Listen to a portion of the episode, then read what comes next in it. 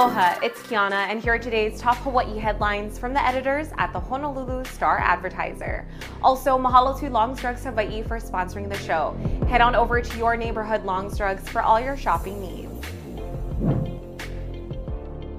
Honolulu officials recently updated city policy with a more robust response to suspects who assault law enforcement officers. Honolulu prosecuting attorney Steve Alm changed a list of criteria for immediate lockup cases to include all assaults on law enforcement officers. Previously, only suspects who fell into certain categories were charged and detained. The move comes after a fatal assault on Kapolei Police Station grounds in February. Michael Kalama Armstrong was accused of attacking a police officer on February 14. Police sought to keep him in custody, but he was released the next day pending investigation. At the time of his arrest, Armstrong did not meet the definition of a dangerous person or a major offender and was not classified as transient. Armstrong allegedly beat 48 year old Linda Johnson to death with a tree trunk outside the police station shortly after he was let go. Some argue the incident could have been prevented if Armstrong remained in police custody. Alm said he is seeking funding to hire additional deputy prosecutors, which will allow more cases to be immediately charged. A bill that would require Hawaii public schools to include positive and accurate representations of LGBTQ plus people, people of color, and disabled people is advancing in the legislature. The measure calls on the State Department of Education to provide comprehensive training in an effort to destigmatize and promote sexual health. Under the proposed law, all teachers would be trained on the topics, not just educators who instruct sexual health classes. The bill has been met with pushback from some lawmakers and parents. State Representative Bob McDermott said the measure is an attempt by liberals at social engineering. He said LGBTQ sexual health issues are not mainstream and are not considered normal. Parents who provided testimony against the bill's passage said they feel the measure diminishes their right to control what children learn about sensitive subjects. If the measure passes, the State Board of Education and DOE would be responsible for creating a curriculum and training teachers. Honolulu police are looking for a man who allegedly hit a 25 year old woman with his car after an argument at the Waianae Boat Harbor. Two groups of people who were drinking at the harbor got into an argument early this morning. The suspect allegedly drove his car toward one group, struck the woman, and fled the scene. He was driving a green four-door Toyota Corolla with license plate GYC 424.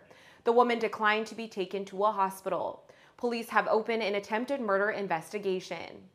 Meanwhile, HPD is seeking the public's help in identifying a man wanted in connection with a bank robbery in Waikiki. Police said the suspect entered the Central Pacific Bank Waikiki branch on February 23 and presented a demand note to a teller. The note stated that he had a firearm. He fled the scene after the teller gave him an undisclosed amount of cash. The suspect is in his 20s to 30s, stands 5 feet 8 inches tall, and weighs about 180 pounds. He has short black hair and acne under his eyes. Video surveillance footage of the man is available on the Star Advertiser website. Anyone with information about either case is asked to call Crime Stoppers at 808 955 8300.